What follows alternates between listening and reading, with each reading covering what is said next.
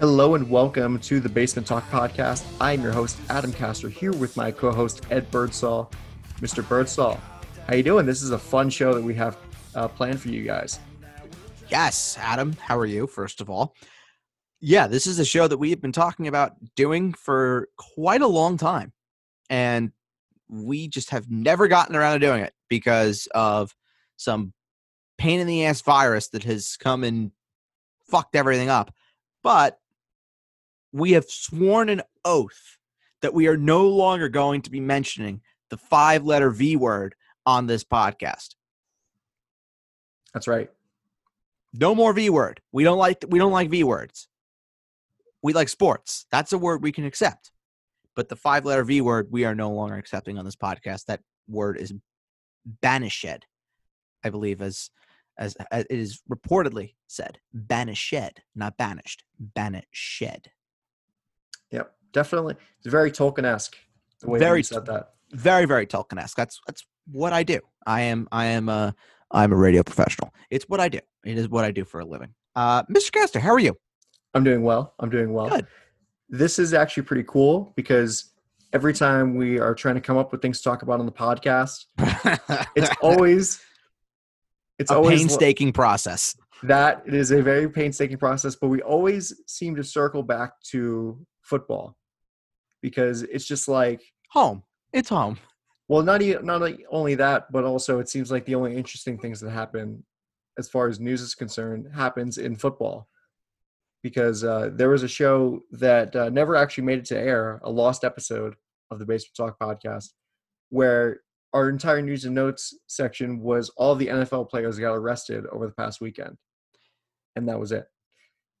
It was pretty pretty nuts. I mean, we did we've done a couple of Mount Rushmores about football. We we had the whole mock draft show, and um, I Post mean, Bird draft shows co- too.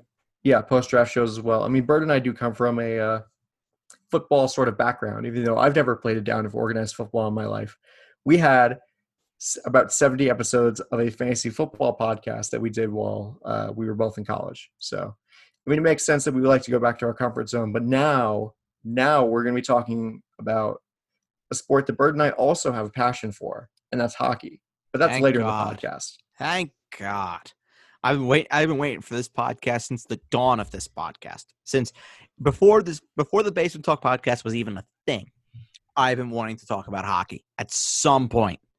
And we finally are going to be talking a, a, a- little bit of hockey. And I'm quite thrilled.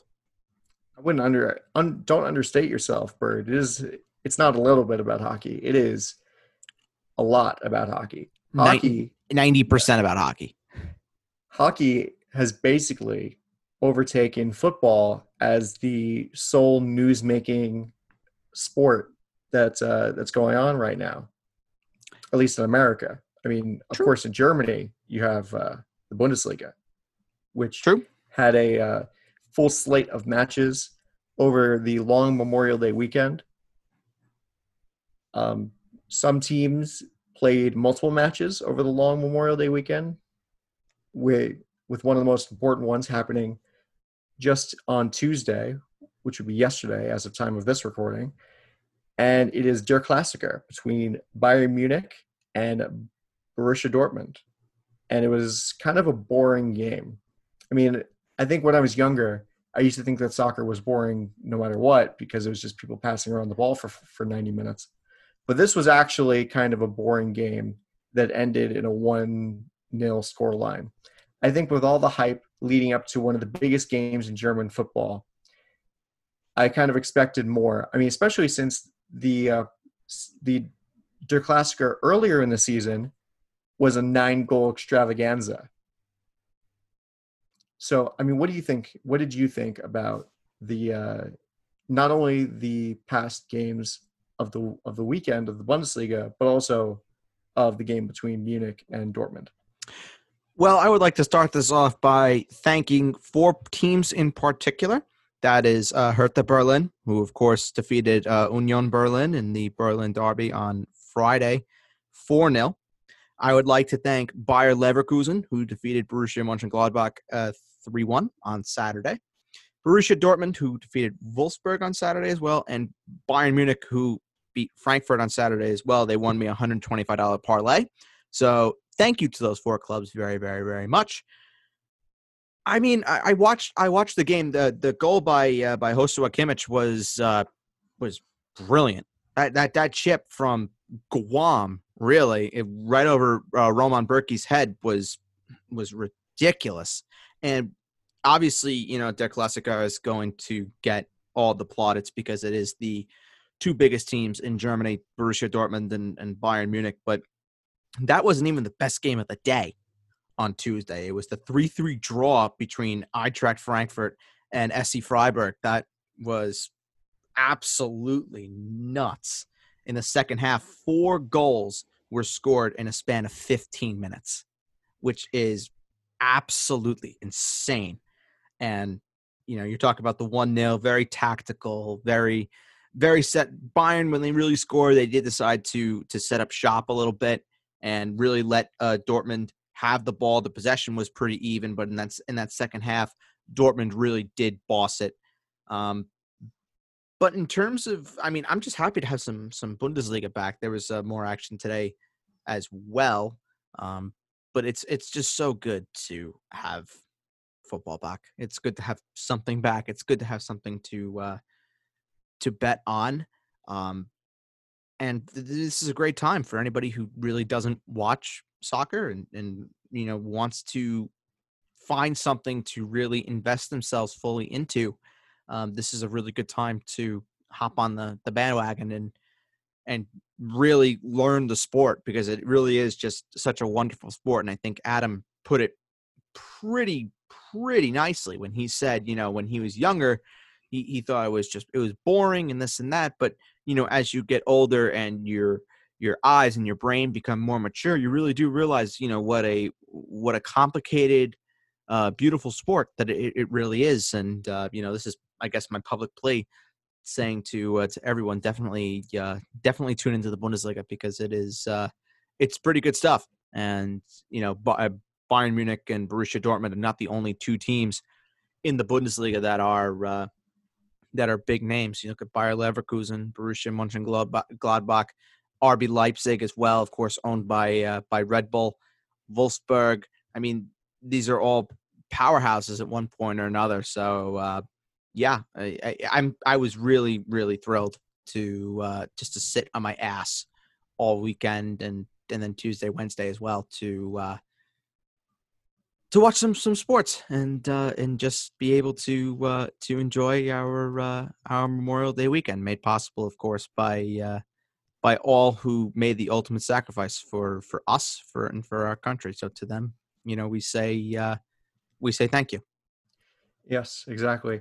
I'll say this though. I think next to the Premier League, the Bundesliga is probably one of the most fun soccer leagues you can watch. I think you probably agree with me with that, Bird.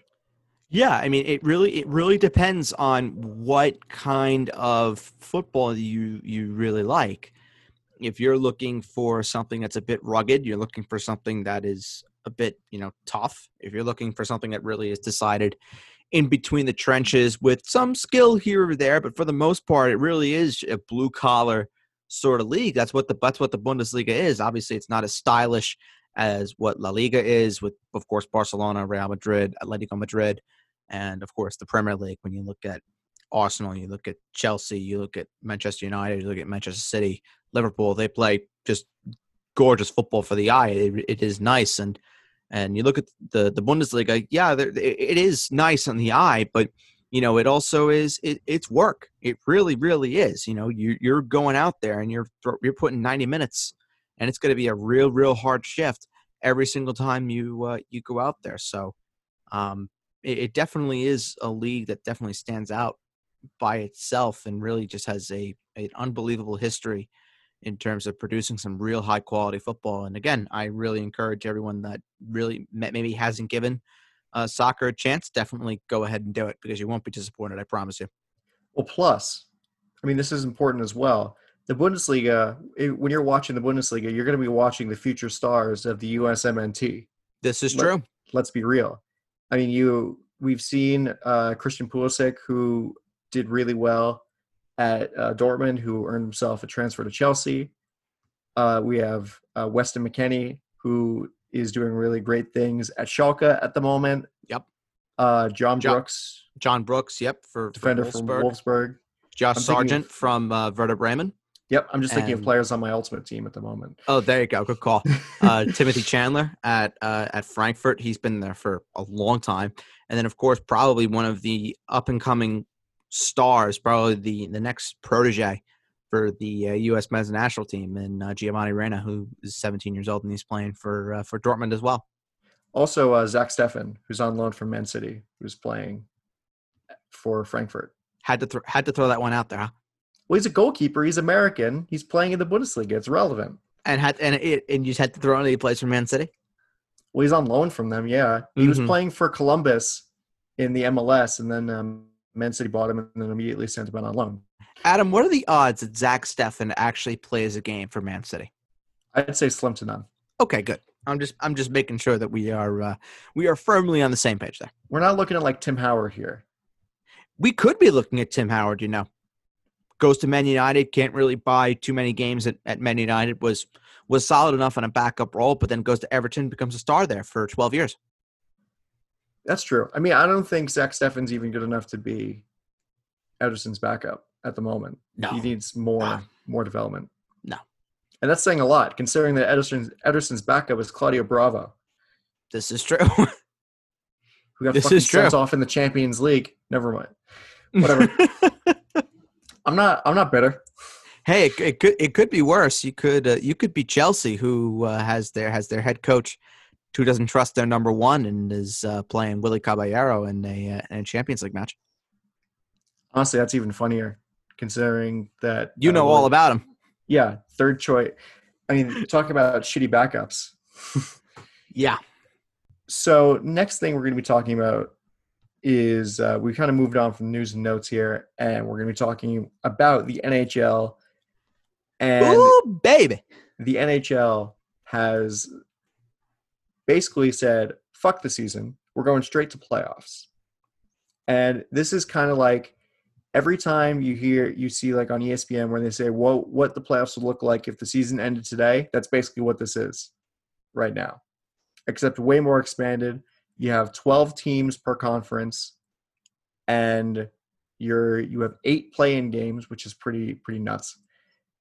And frankly, I mean, for the, I think the the logistics haven't necessarily been worked out yet as far as like where these games are being played, but on the surface, this playoff system looks great, and I think I'm going to dub it. You know, we have March Madness. I'm going to dub this the June Jamboree or July Jamboree, depending on which month it's being Ooh, played. in. well, well, camps aren't going to come back before July first, so you can you can in fact call this the July Jamboree. so there you go, the July Jamboree. I like that. You should trademark that. I should probably put that on a T-shirt. You should put that on a T-shirt. You'd make millions. Yep, that's right. That is genius, Adam Castor. Yeah, I'm gonna. Honestly, I'm- sometimes I can't tell whether or not you're being sarcastic. I'm, I'm going to the. U.S. trademark website right now. I'm filing that right now. Yeah. Steal it from me before you before you even have the opportunity. God damn it. I'm getting royalties from that. I'll give you. I'll give you uh, 25 cents off of every shirt I make. Well, you know, now I have evidence that I came up with this trademark and you stole it from me. So, you know, it's re- recorded audio evidence. Really? What if I'm? What if I magically just forget to edit the podcast? Hmm. Well, then I'm going to have to go to Huntington and uh, find some evidence myself. you would be breaking social distancing. Not before I break your face or your computer. oh God. Okay, we talk about hockey, please. Yes, we can talk about hockey. So, the playoff system. I've been dying for this episode for forever. I'm very excited about this, especially honestly, I didn't care when what the playoffs were going to be as long as the Rangers were in it because that is the kind of fan that I am. And I think Bird w- agrees with me on that. I agree. Yeah. And so the matchups are as follows. We have the Montreal Canadiens playing the Pittsburgh Penguins and the winner of that game is going to be playing the Philadelphia Flyers And then the Rangers are playing the Carolina Hurricanes, and the winner of that game will be playing the Capitals. Uh, we have the Islanders playing the Florida Panthers, and the winner of that game will, will be playing the Lightning. And then the Maple Leafs and the Blue Jackets will be playing, and the winner of that game is going to play Boston. It'll be very funny if it's if even in this weird, this weird, nerfed, bunked, whatever, newfangled, fakakta playoff system, the Maple Leafs still play the Bruins. Still. It's ridiculous.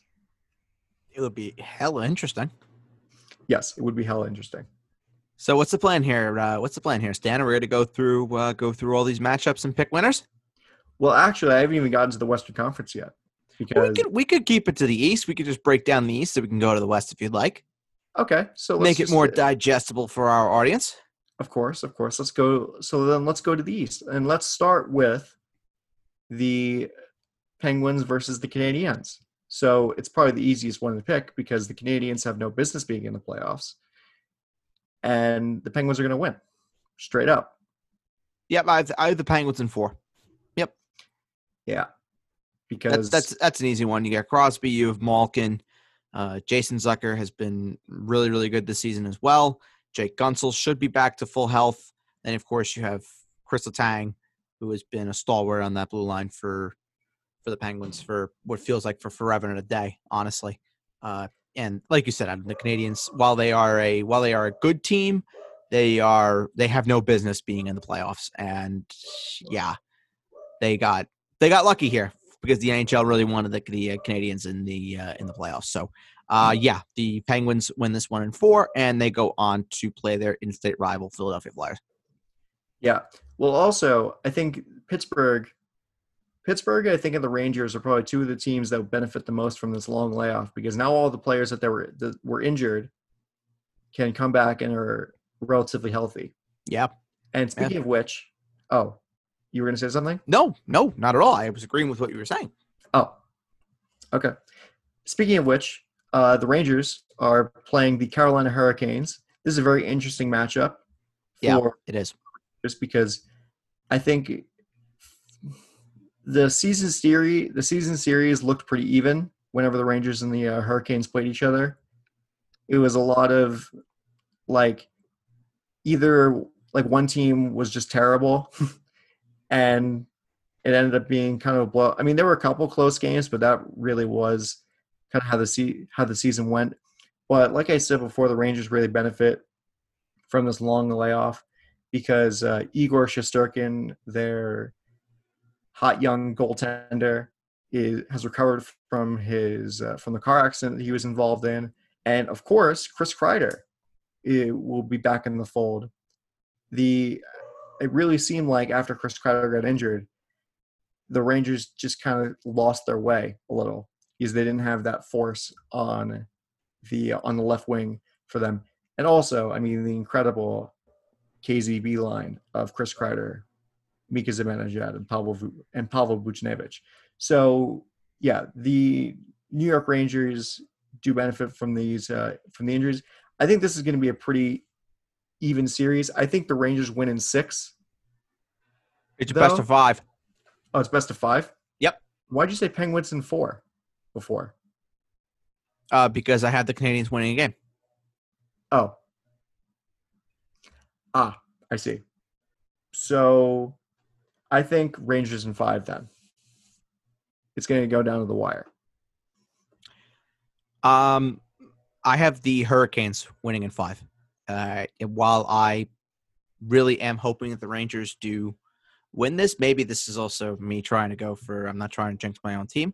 Um, I, I believe that at the end of the day, it's a good test for the Rangers and their overall youth that they are going to be playing in a playoff series preparing for the same team over the course of a week or two and really getting the ebbs and flows of of what the playoffs is like especially for this very very young team that you should expect to see in the playoffs more and more over the course of the next few seasons um, but for me this is so I don't jinx the Rangers. I'm going to go with the Hurricanes in five. All right, that's not a. I mean, that's not a bad pick. It's definitely going to be a close series. This is a toss up. Yeah, yeah, it, it, it is. I mean, of course, I want the Rangers to win, and I'm going to take a ton of heat for it. But this, I'm telling you, I don't want to jinx my Rangers. So, Hurricanes in five. Fair point. Plus, it's a lot more fun when we go with the opposites. True. So next up, I I mean, God, I really hope that we don't go opposites on this one. It's the Islanders and the Panthers. I I mean, I really it really does pain me to do that to say this, but I think the Islanders are a better team than the Panthers because I just hate saying nice things about the Islanders in general. But I think, mm, I think the Islanders are going to win in four against the Florida Panthers. The Panthers definitely are one of those teams that have the potential to make this a series if they uh, end up ca- catching the Islanders off guard. And we saw it last year in the second round when the Islanders the Islanders swept the Penguins and then they just like were like, "Oh, I guess there was a second round." And then they got swept by the by the Hurricanes before they could even think of anything to do. So the Islanders are a solid team. I think they they win this series, but it's not going to be without a fight. Um, I'm going for the Islanders in, in a sweep.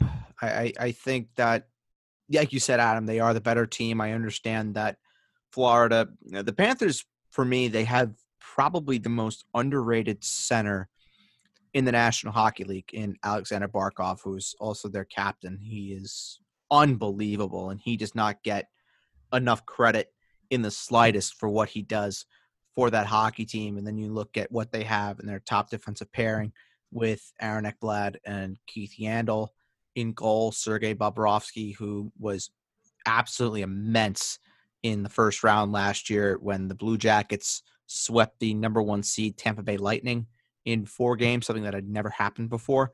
Bobrovsky was absolutely huge in that game, and he does step up when the moment does get bigger.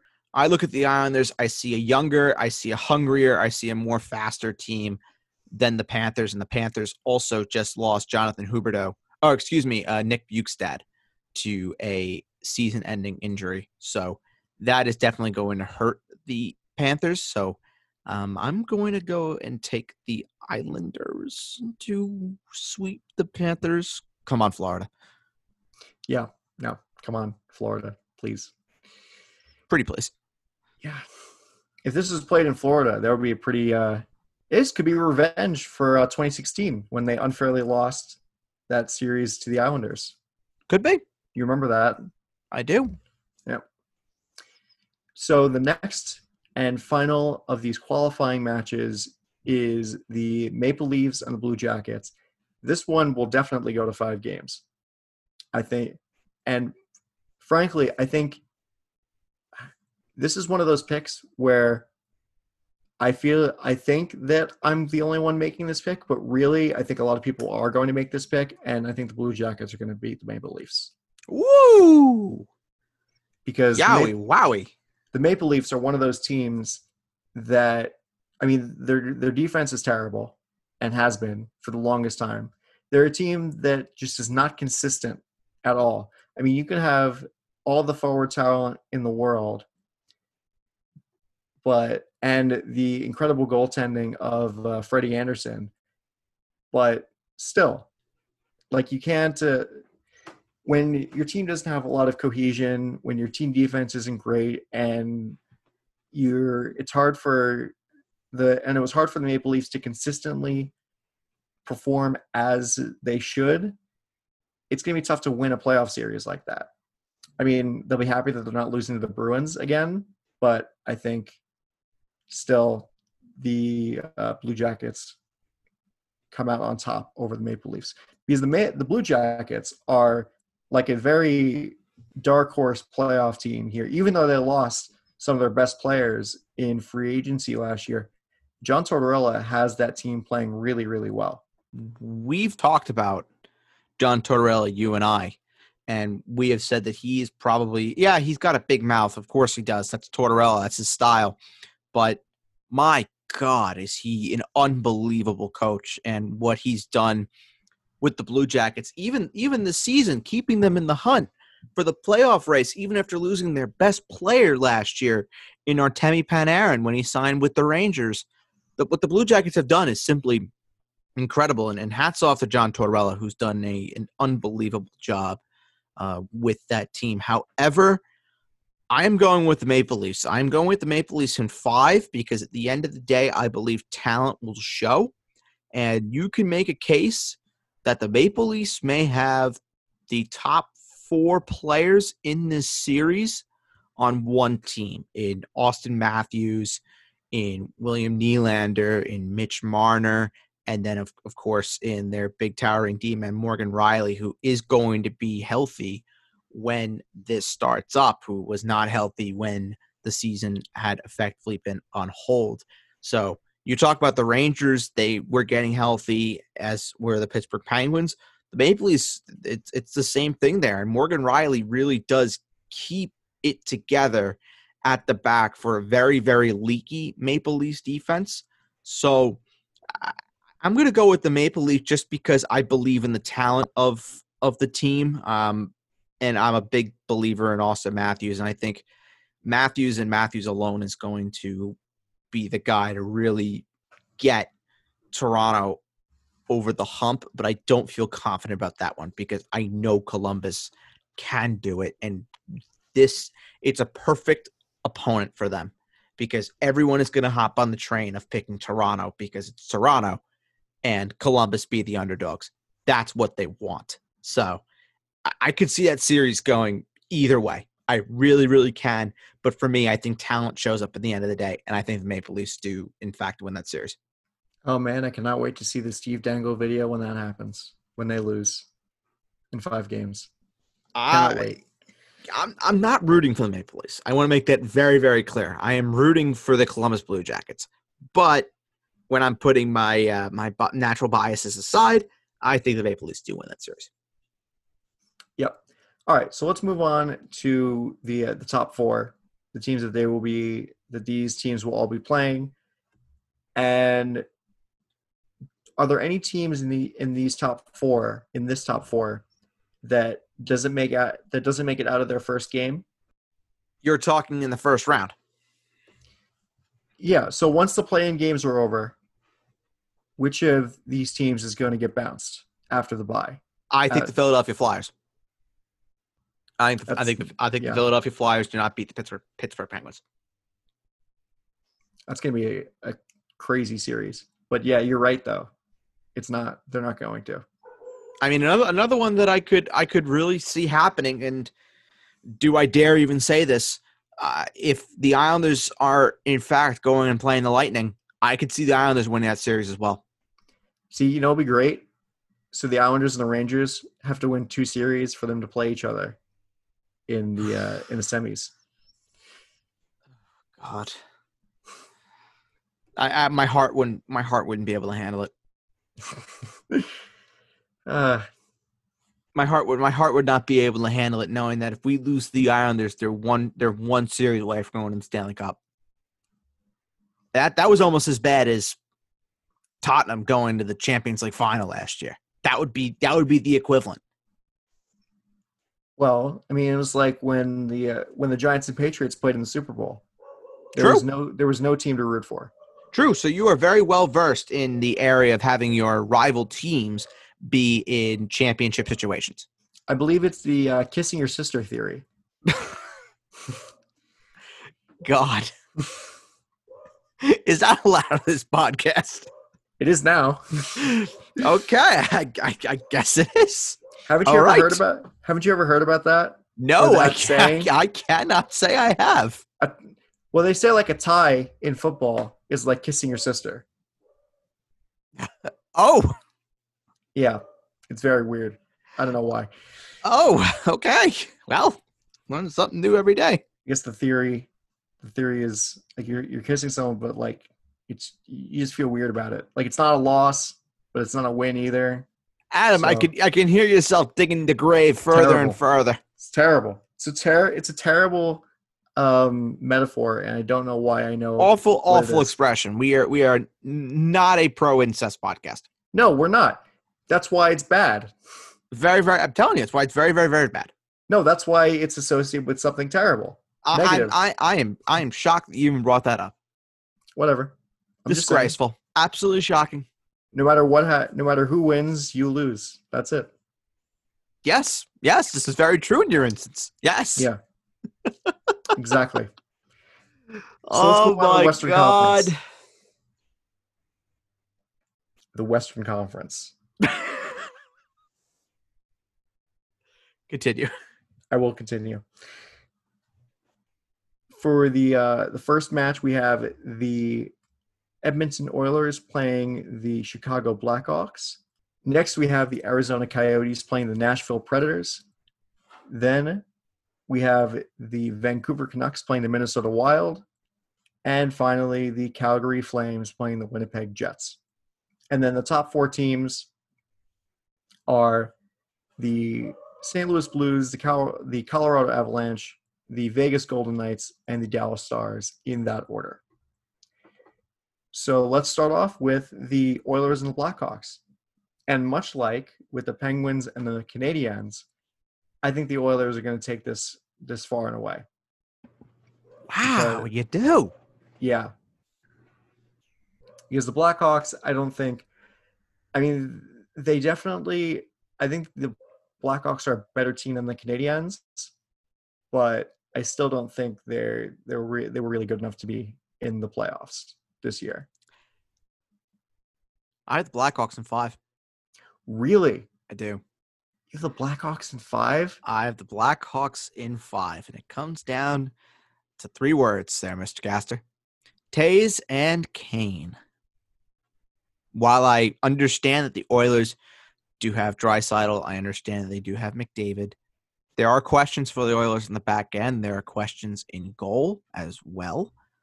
With the Blackhawks, yeah, it wasn't a great season for for Chicago by any means. They are in the middle of a uh, I, I don't know I don't know if I want to say rebuild because they have they still have Toews, they still have Kane, they have Duncan Keith still.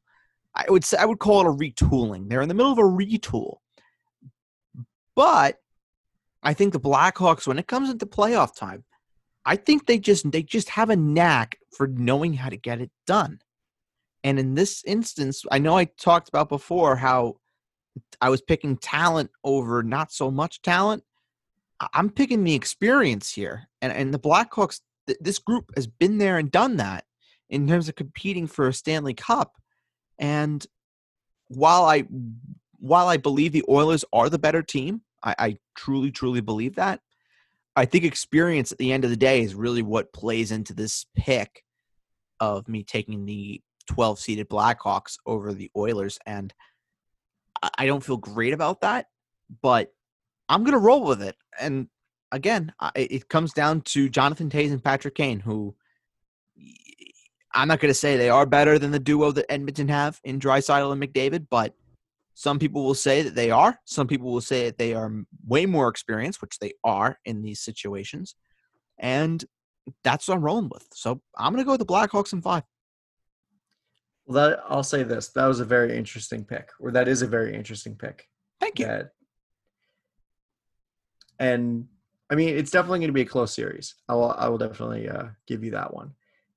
It's gonna be a high scoring series too. Yes, it is A lot of goals. A yeah. lot of goals.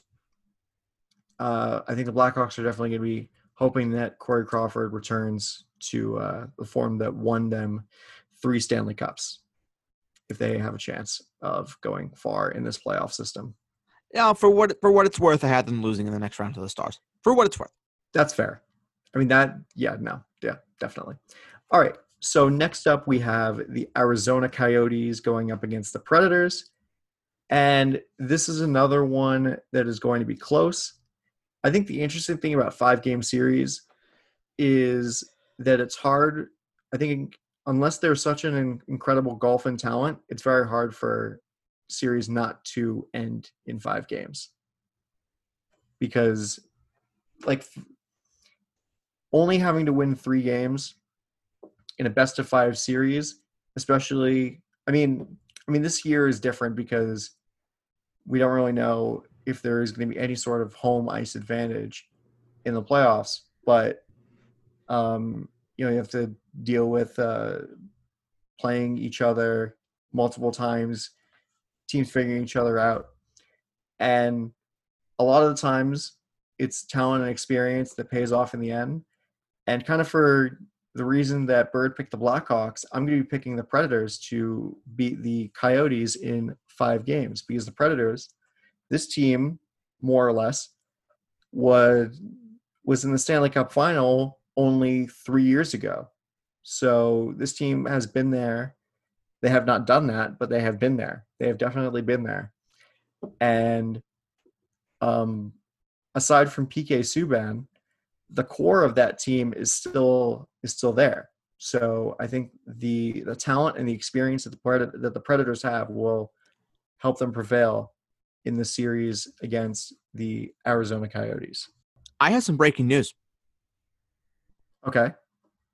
Uh, I just I just got this this text. I don't know if it's true or not, but this person is very well connected, uh, and they are telling me that the Knicks are beginning their head coaching search, and that Mike Miller is out. Ooh.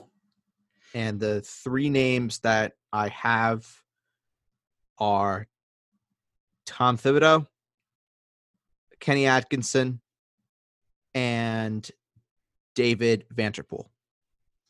Well, that is actually a lot. That's basically what I've been seeing uh, on Twitter. That's where they're going with that. Uh, Th- Thibodeau for me is is that looks like the guy. It's definitely a Knicks hire. I'll say It, that. it is. Yes, it is. It is a uh, it is a Knicks hire. But hey, go Knicks. Go Knicks. I I would love Kenny Atkinson for this Oh my team. god. I- would be great. I would absolutely love Kenny Atkinson. That would be uh, that would be an unbelievable hire. I would have faith in Leon Rose if he goes and hires Kenny Atkinson. I, I really would. This is a guy with history with the organization. Right. Right. Yep. Uh, so back to hockey. Uh, where the fuck were we? Uh, I have uh, I had the Predators winning in five as well. Um, I think this series can go either way, but again, I, this is where I think talent will reign supreme. They have the best offensive defenseman potentially in the National Hockey League, definitely this season in Roman Josi, who was just scoring goals left, right, and center, putting up assists as well. Um, and I think that him being the captain, him being the guy, him providing all those points on the blue line, along with Ryan Ellis, then you also have Ryan Johansen as well. Filip Forsberg should be back and and fully healthy, God willing. Uh, Matt Duchene as well is had a bit of a down season, but he's been he's been playing on that second line uh, in Nashville. I think that there's there's more than enough talent for the Predators to uh, to get this over the hump to beat the Coyotes, and of course they have the ever reliable Pekka Rinne in goal. So Preds in five. Preds in five.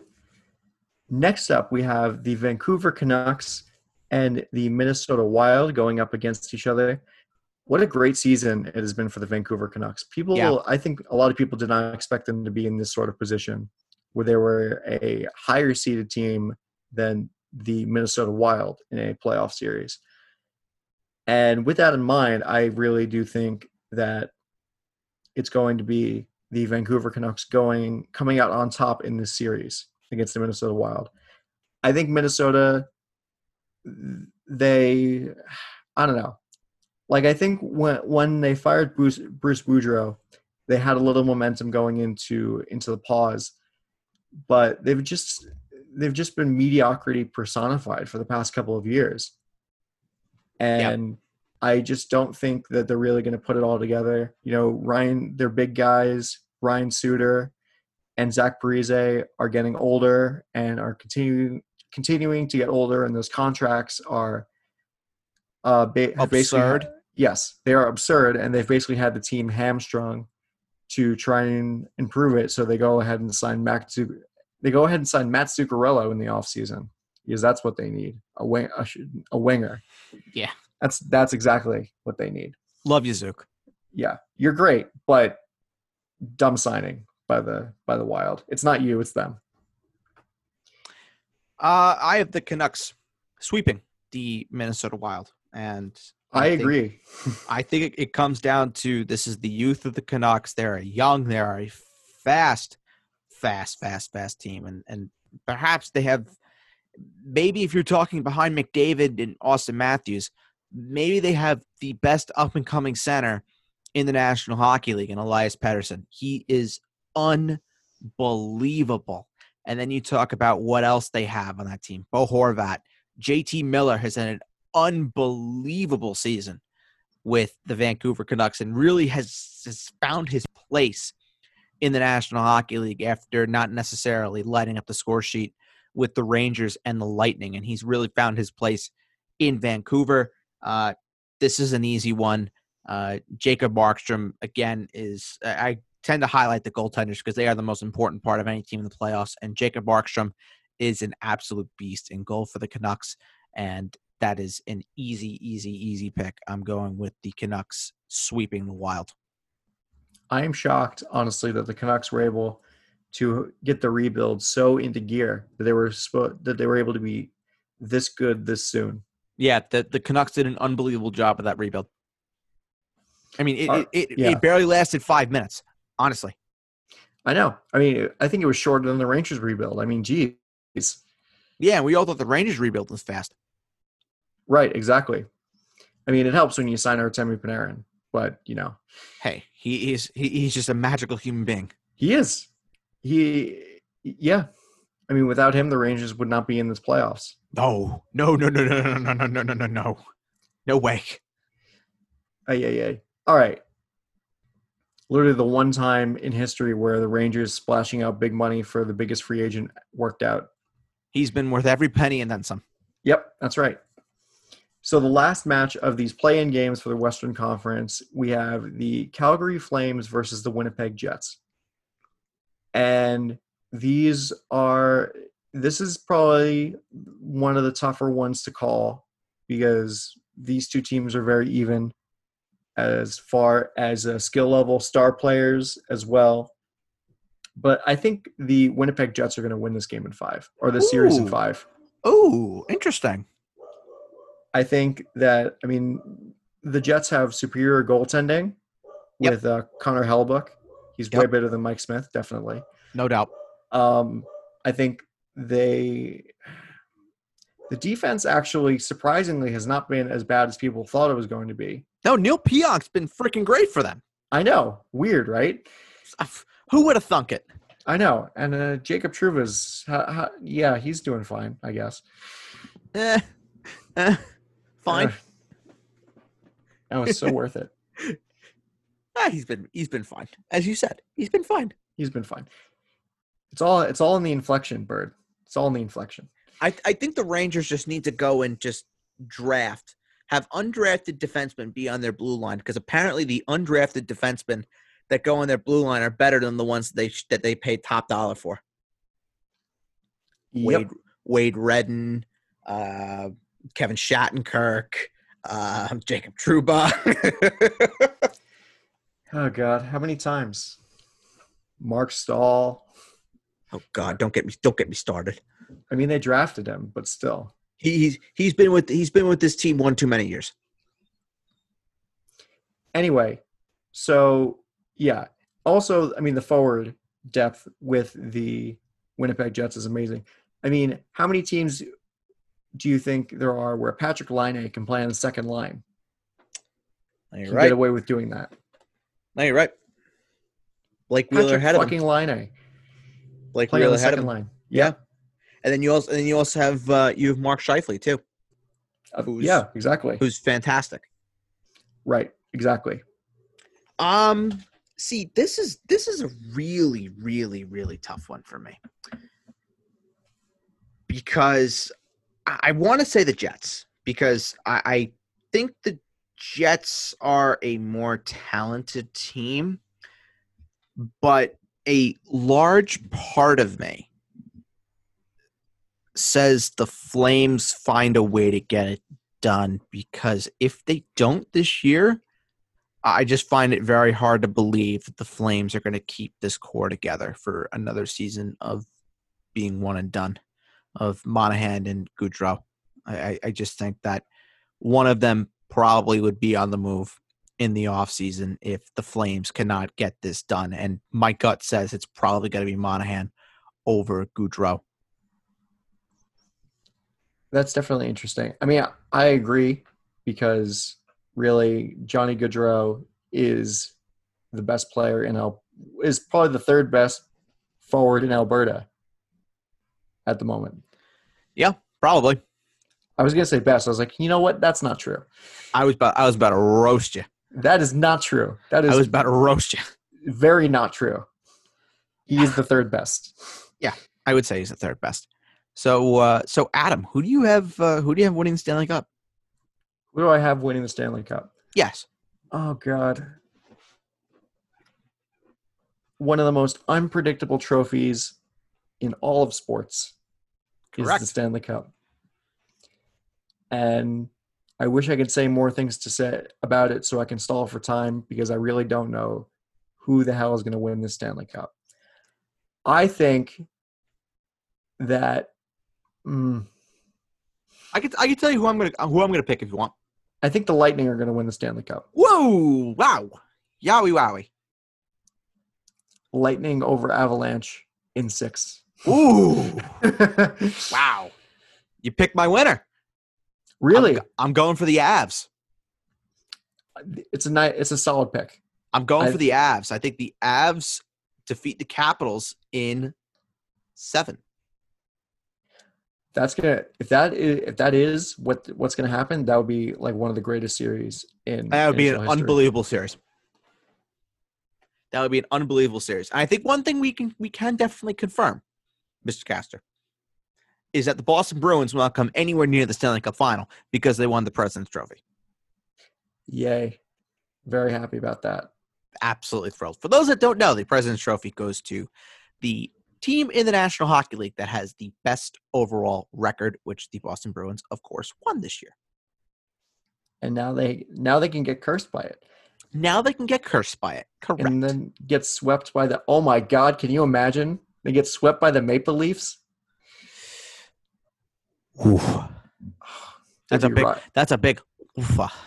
there would be riots people would break social distancing just to throw bottles through windows Are you are you condoning violence? no i'm just saying that that's what i'm predicting violence there's Oh, you're predicting violence. Okay. All right, no, Nostradamus. There's a difference. There's a very Ah. big difference. Okay, I see. Um all right, I don't think we have anything else to talk about with the uh, with the playoffs, do we? No, I don't think so. So let's go into Mount Rushmore time, baby. Yes. Let's go. NHL players. And I have first pick. Fuck you. And I mean, it's so easy, this pick. So easy. I'm going to pick the one, the only, Dan Girard. No, I'm just kidding. Oh, oh, my heart was in my ass. the one and only Dan Girardi. No, no, it's Wayne Gretzky. How can I not pick Wayne Gretzky? Wayne Gretzky. Wayne, Wayne Gretzky has been retired for about 20, 21 years. And he still holds most of the NHL records for offensive categories. That season and all to end career records for points, goals, assists. Incredible. Just, I don't think we're going to see another player like Wayne Gretzky, who not only has had such incredible career longevity, but also somebody that was so prolific when he got here, when he was here in the NHL. And also somebody who played for so many teams and was incredible for just about all of them. Even when he was with the Blues for like a year, he was really good. So this is a player that I think if you don't pick him number one in this Mount Rushmore, there's a bit like there's something wrong with how you're looking at the NHL because Wayne Gretzky is without a doubt the greatest NHL player of all time. Yeah, I would seriously recommend that you go to a uh, to a psychiatrist immediately. Um, yeah, Wayne Gretzky is a very very solid pick. Um, I fucking hate you for taking that pick, but uh, yeah, he definitely is. Uh, he's he is the great one for a reason, Would isn't you he. Mr. Isn't he, Mr. Castor? Would you rather I pick Dan Girardi? No, no, you know my feelings about Dan Girardi. Yeah, I do. You know my feelings about Dan fucking Girardi. And now everybody else does. Yeah, fuck him. Uh, okay. This is a very tough one. This is I have a back to back here.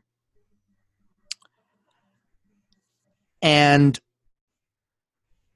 this is merely about right now wanting to make sure that you don't get the guy that I want. Which is why he's going to be the George Washington of my Mount Rushmore. Well, I have I have two picks, so really it comes down to who do I want to be the face that runs the place? Do I want it to be him or do I want it to be him? Um, I'll have it be him. I'm gonna go with the third highest scorer in NHL history. I'm gonna go with Jaromir Jagr, uh, a 13-time All-Star, two-time Stanley Cup champion, five-time Art Ross champion as the highest scorer in the league, and then of course the Hart Memorial Trophy winner for league MVP one time in 1999. This guy, he just he did it all. He really did it all, and it was amazing the fact that he was able to play professional hockey in the National Hockey League into his late 40s, which is unreal that we're at this point. He's 48 years old today.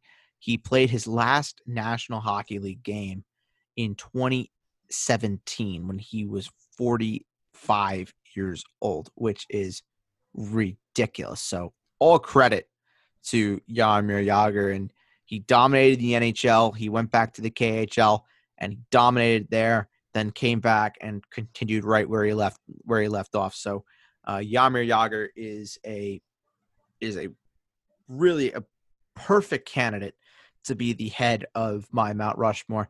And oh, by the way, we're talking about number one in points with Wayne Gretzky.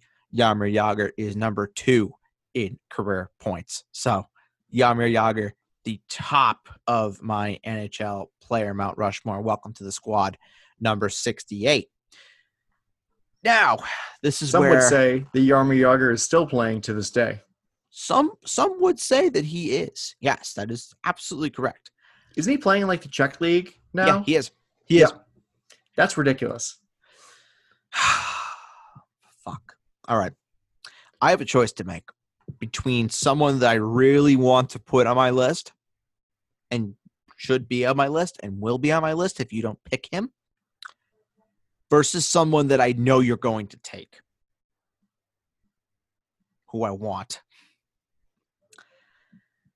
I'm going to risk it. I'm going to risk it. I'm going to make sure that you don't get your guy who, in fact, was teammates with Wayne Gretzky for multiple seasons in Edmonton. And he is the only player in NHL history to be the captain of two Stanley Cup winning championship teams. That is number 11, Mark Messier. He is my number two on my Mount Rushmore. Six the time. second time you've picked Mark Messier for a Mount Rushmore. Correct. Correct. I just I love the guy. Six time Stanley Cup champion. Won the Conn Smythe in 1984 as the playoff MVP as well. This is a guy that is universally universally considered to be one of the top 10 players in NHL history. And you look at Wayne Gretzky, number one in points. Jaromir Jagr, number two in points. Who's number three? Mark Messier. The only thing with Mark Messier that I think maybe dampened him a little bit was he wasn't really necessarily a goal scorer.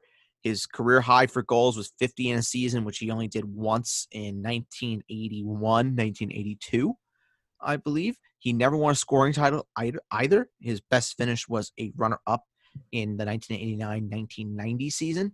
But you look at what he did on the ice, he was a figurehead for two franchises with the Oilers and of course with the New York Rangers when he helped the Rangers win their first cup in 54 years.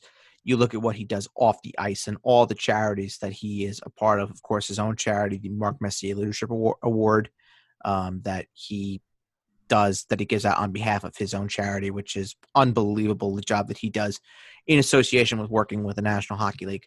Uh, this is a guy that is just unbelievable in every sense of the word, and I love him. I have my jersey, my Mark Messier jersey, hanging up in my closet, and I, I can't say enough things about him. He's the captain for a reason. I love him. Mark Messier, number two on my list. Adam, please don't pick my guy. Okay. I was going to say, I thought you were going to say that the thing that dampens Mark Messier's career is when he was playing for Vancouver. Some The, uh, would s- some would say that that was a uh, a dampening moment. Yes, The Vancouver years that nobody talks about. yes, we don't talk about those years. Yeah, basically, it's like the Cleveland Browns, where basically he, he disappeared off the face of the earth for about four or five years, and then he came back to be captain of the Rangers again. So it worked out. True. So, oh, Adam. Oh, Adam. If you pick my guy, you son of a bitch. Well, I wouldn't know. But Be very careful. he's not a former Ranger. I'll tell you that. Fuck. He's he played in the he did play for an original six team though. Fuck. Is it Guy Lafleur? No, it's not good. Okay, it's Guy Lafleur Is mine is my pick. Hmm. I mean, not only Good is it a fun name to say, because it is, but he played for some of the best Montreal Canadiens teams of all time. I mean, this this Mount Rushmore could be could be four Canadiens players, and I don't think people would really bat an eyelid because the Canadiens have had su- sustained success over their uh, history where they've won 23 Stanley Cups, a whopping 23 Stanley Cups.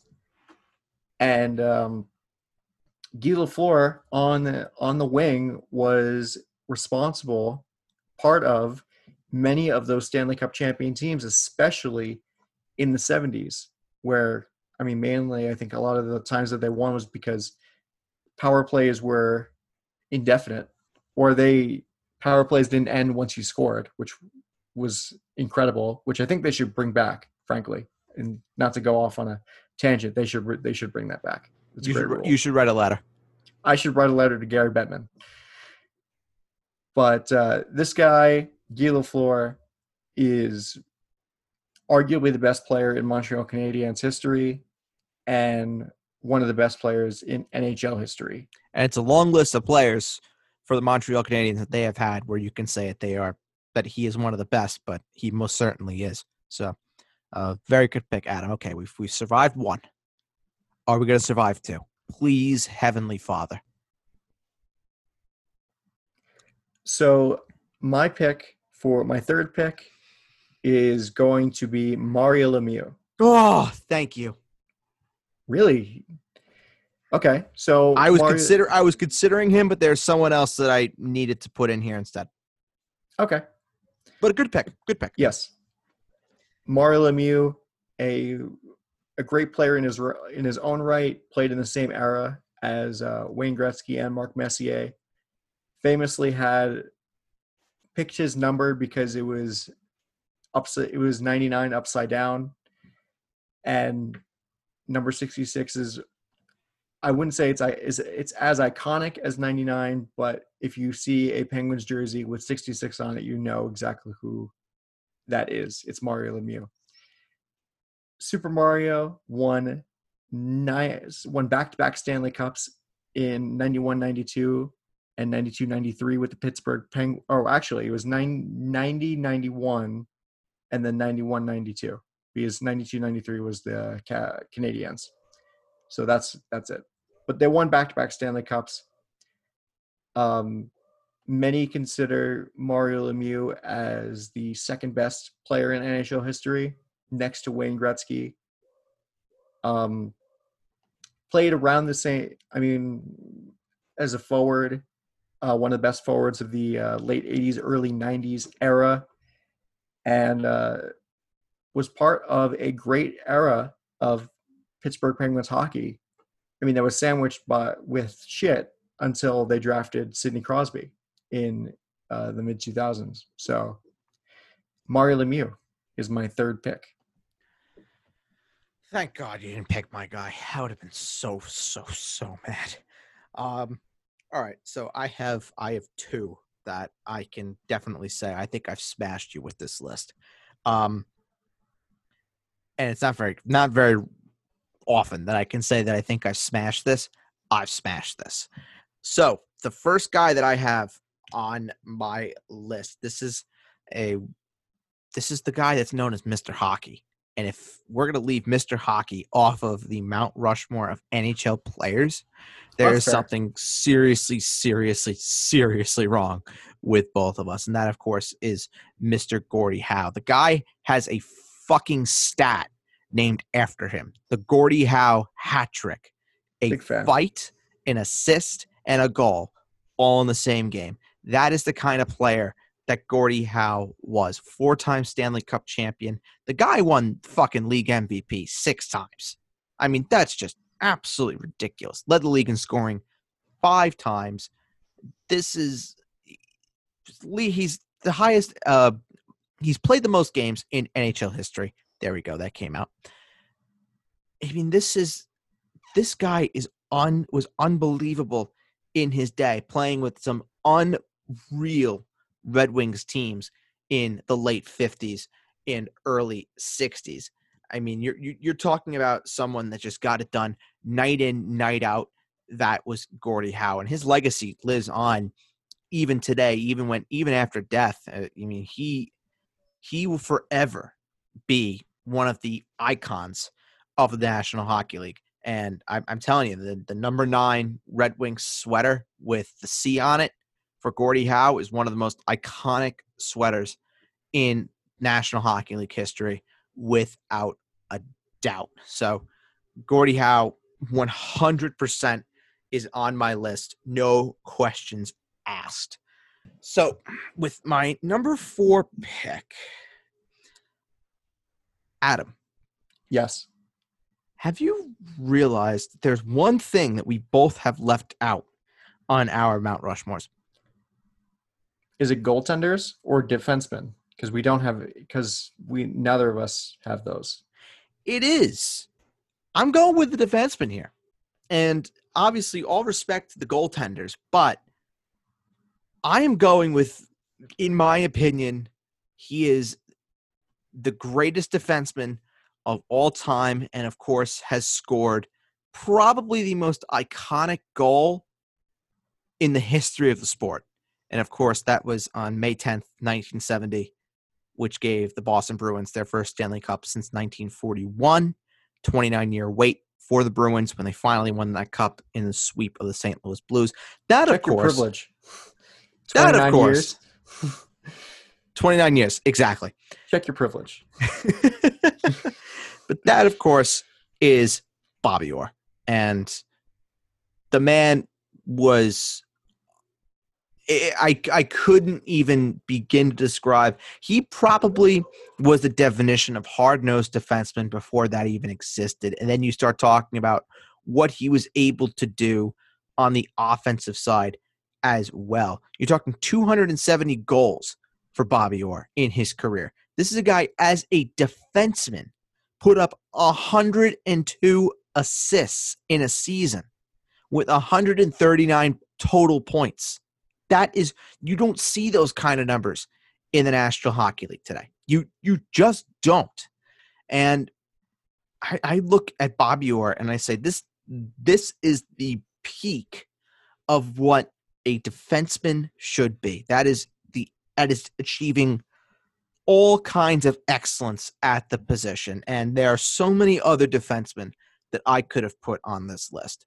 But for me, Bobby Orr defined what being a defenseman was. And you're talking about some of the great defenders that we have in the National Hockey League today. None of them would have name recognition if it weren't for Bobby Orr. So Bobby Orr is my guy, but we of course are going to talk about honorable mentions, and boy, do I have a lot. Yes, there are a ton. I'm kind of yeah, that's a it's a solid pick for Bobby Orr. Even I mean, probably one of the most iconic goals in NHL history. I mean, they made a statue of it, so you know, it's got it's got to count for something. True. It's a, uh, yeah. All right, my fourth pick. This is very tough because I really, really wanted to put a goaltender on this list. I really did, but all the goaltenders that I can think of either aren't necessarily good enough for this Mount Rushmore or make me want to throw up in my mouth. So wow. Yeah. There's one there's one that I'm thinking that I'm thinking about that I will I will ask you afterwards. But go ahead. But I'm going with a forward for this one. Boo. And and this is a I mean this guy I think it's remiss of us to not mention this player because of how well he's doing in the modern era of hockey as well. And that's Alex Ovechkin. Woo! Alexander Ovechkin. This is a player that really, I mean, he didn't, I don't, I can't, I cannot say that he was the progenitor of the uh, the Russian resurgence of the NFL, the the uh, increase in Russian players in the NHL, because that is all all due towards the Red Army line that uh, finally were allowed to uh, come over from the from the uh, defunct Soviet Union. But Alexander Alexander Ovechkin is one of the best left wingers in NHL history for the sheer fact that playing in the modern era where goaltenders have more pads than they ever have, where um, teams not only, I mean, teams are a lot more skilled, but there's a lot more passing going on. Uh, defensemen are a lot better than they were in these uh, in these past eras, and he's still within striking distance of uh, Wayne Gretzky's goal record which I mean is a testament to how many goals Wayne Gretzky scored in his time period, but also a testament to how prolific of a player that Alex Ovechkin was.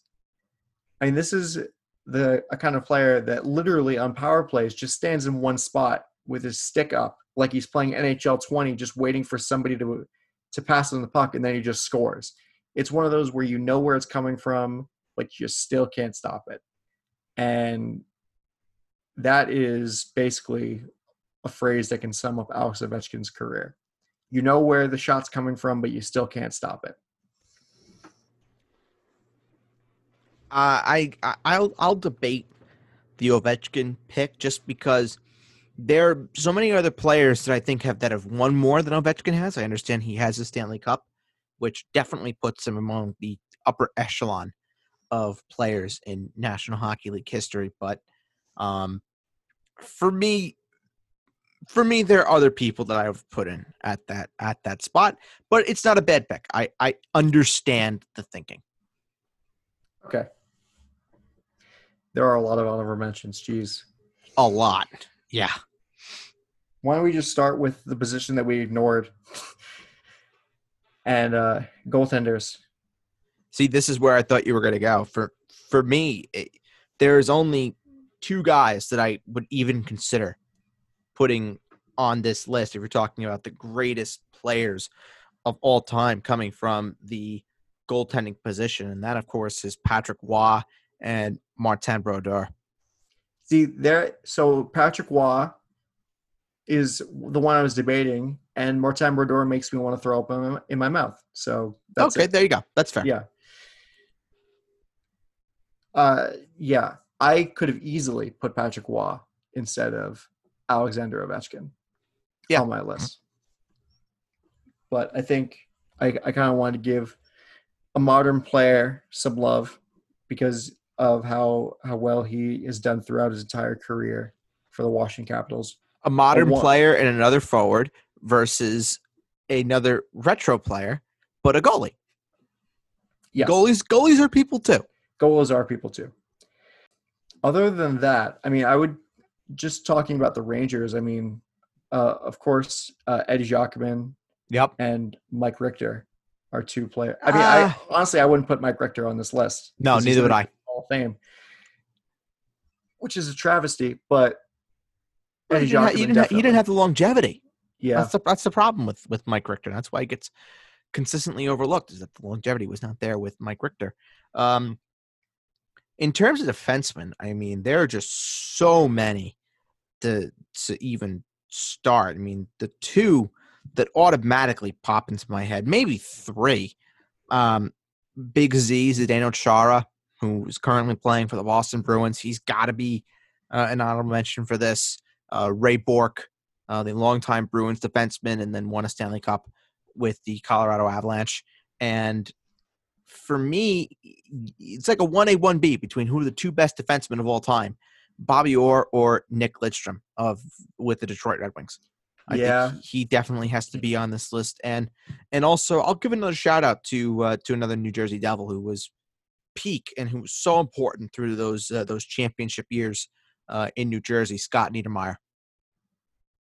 Yep, definitely, definitely. They were a big part of those three Stanley Cups that the uh, Devils won. in, ter- in terms of forwards, I mean, the amount of guys that we left out uh, from the forwards, oy vey. I mean, just just name a bunch of players that the awards are named after, and then you're pretty much good. Yeah. Maurice Rocket Richard.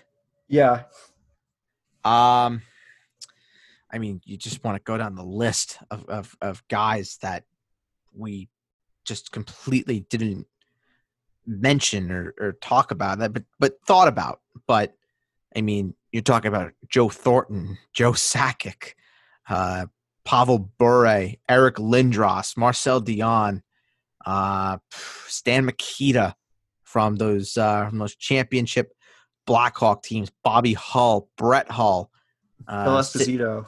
Phil Esposito, Bobby Clarke, uh, Evgeny Malkin, Stevie Yzerman as well.